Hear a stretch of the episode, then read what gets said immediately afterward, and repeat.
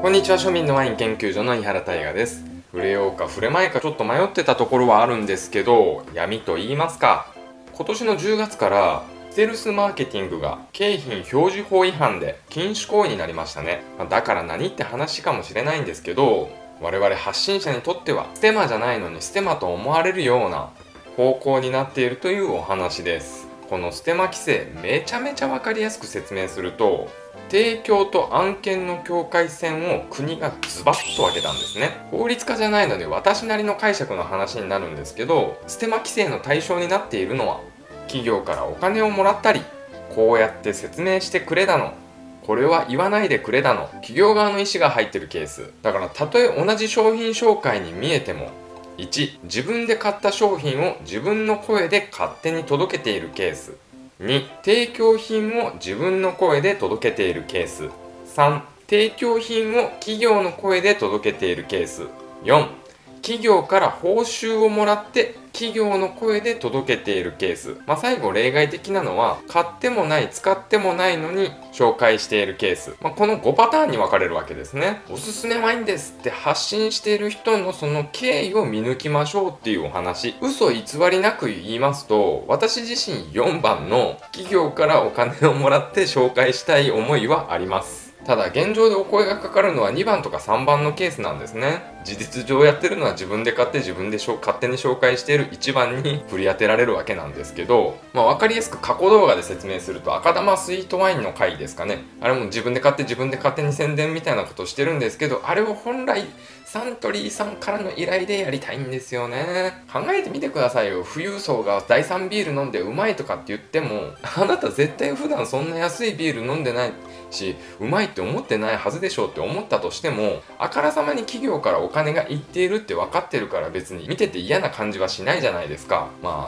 たとえ私がアサヒビールさんからお金いただいてアルパカ紹介しても、普段からのスタンスとは変わらないんで嫌味に見えないはずなんですよね。料理研究家のリュウジさんだって、普段から庶民的な料理を作ってるからこそ、ジェイコブスクリークだとかマイワインクラブさんの金賞セットみたいなのを PR してたとしても、私自身は全然嫌な感じしないなと。ただワイン業界ではですね、現状でドンペリとか1万円コスパワインとか言ってる人たちに、やっぱ1000円2000円のワインの仕事がいってるんじゃないかなと。要は私に振ってくださいと、私仕事しますという話は置いておいて、皆さんに注意していただきたいのは3番のケースなんですよね。無償で提供された商品を企業の声で届けているケース、ウィン・ルーズ・ルーズなんじゃないかなと思っております。ウィンはもちろん企業側、ローコストというか、極論過剰在庫をばらまいているだけですからね。痛みはっきり言ってゼロです。でミニマムインフルエンサーたちは声がかかってきただけで嬉しいから、タダでね、使えるとかタダで飲めるって舞い上がって、自己ポリシー破って過剰にアピールして信頼を失っていくと、消費者からすれば大して良くない商品を過度に持ち上げられて、錯覚していいと思って買ってがっかりすると。そしてですね、問題はこのステマ規制法によって、これはプロモーションですって表示しなくちゃいけなくなってるんですけど、訳も分かってない1番とか2番の人たちが「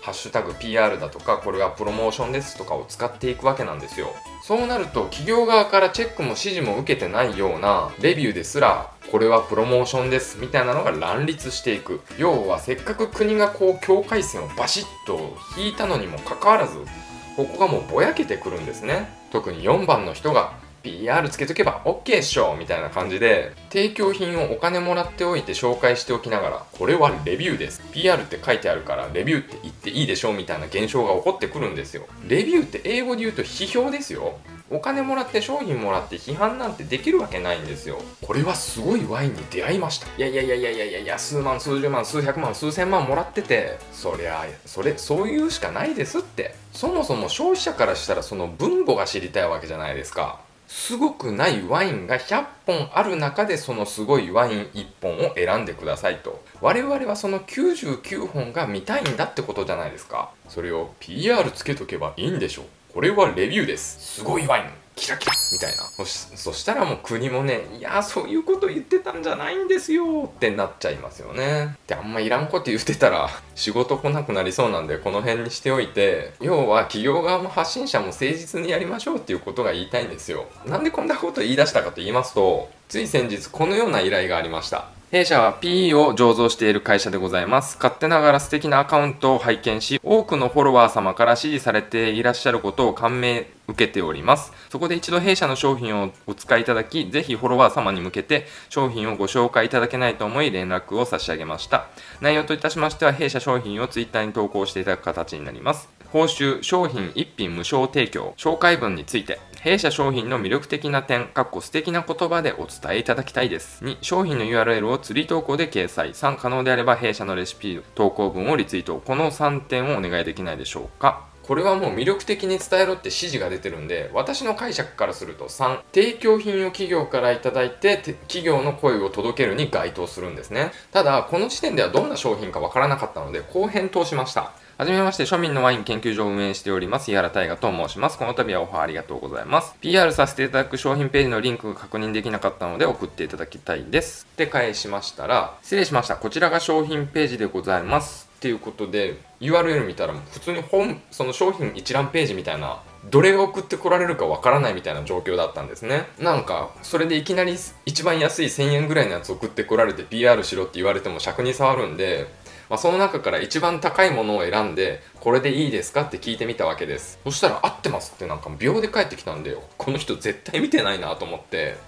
もうそのまま矢継ぎ早に「承知しました、到着お待ちしております」って送り先も載っけてて、米印注意欄に「万が一違う商品だった場合は味わいを確認して PR できるか判断させていただきますことをご了承くださいませ」って返したんですよ。そしたら「申し訳ございません、そちらが在庫切れとなっておりまして他から選びいただくと幸いです」って、もう案の定私から見ると魅力的な PR できそうな商品がなかったんですね。なんでね、うまいかどうかわかんないやつを送りつけられてて肯定的なこと言わなくちゃいけないんだと、それこそ私の信用問題に発展すると思って「承知いたしました。その中ですと一度試してみないと PR できるかどうかわからないので、まず試供品を送っていただくことは可能ですか?」と問い合わせたところ、既読もつかず1週間無視されている状態です。もうたびたびこんなのあるんですね。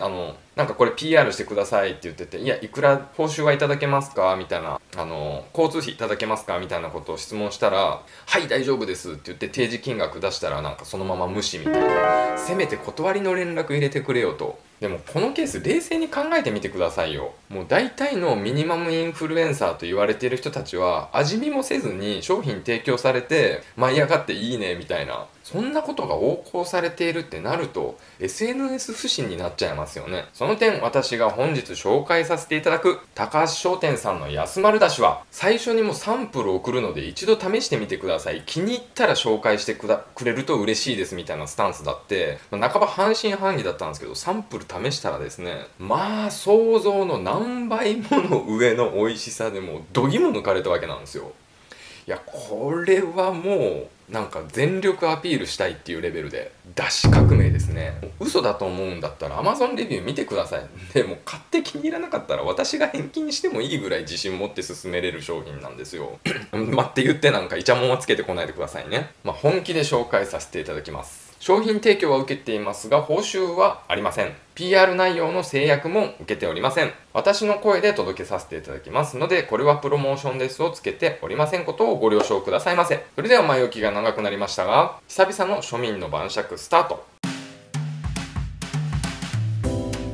今回は濃い赤ワインに合う庶民の料理としてお好み焼きを作っていきます。前回至高のお好み焼きとか動画作っといて全然再生されてなかったんですけど、もうやっぱりお好み焼きは本当に赤ワインに合う外せない安い食材なんですね。材料費1人前500円前後になっており、レシピは庶民のワイン研究所完全オリジナルです。小麦粉 70g、水 70g、卵1個に安丸海鮮だしの1パック粉をそのまま全部入れる。あとはキャベツをベースに好きな具材を入れて混ぜて焼くだけです。なので具なしだったら200円でもいけるんじゃないかな。豚バラは外せませんし、ワインと合わせるとなるとチーズを入れて少しコクを出したいなというところですよね。あとカリカリとした食感も欲しいんで、天かすも入れて辛みも欲しいんで、ちょっと紅生姜入れてとかって言っていくと、結局500円ぐらいにはなるんですけど、それでも500円でお腹いっぱいになってワインとマリアージュ決まるんだったらめっちゃ安い方じゃないですか。で、私の焼き方は、蓋をするしない理論あるんですけど、私は蓋をしてじっくり中ま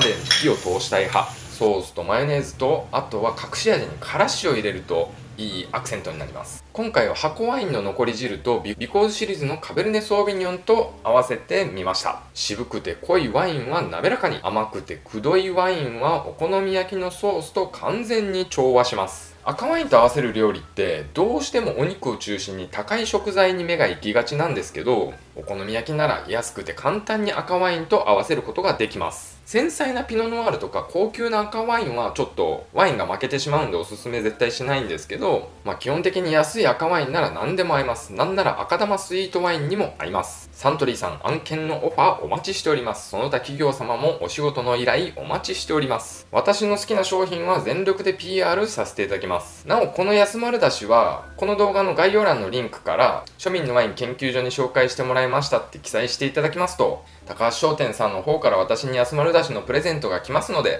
誰か買っていただけると嬉しいです。本当に美味しいですからね。もちろん高評価、チャンネル登録いただいている方いつもありがとうございます。コメントくださってる方いつもありがとうございます。もうすぐ登録者数600人突破、10万人超えまで道のりは遠いですけど、皆さんの応援がとても動画作りの力になっております。諦めずに皆さんに楽しんでいただけるような動画を作ることをお約束します。それでは本日も最後までご視聴ありがとうございました。また次の動画でお会いしましょう。さよなら。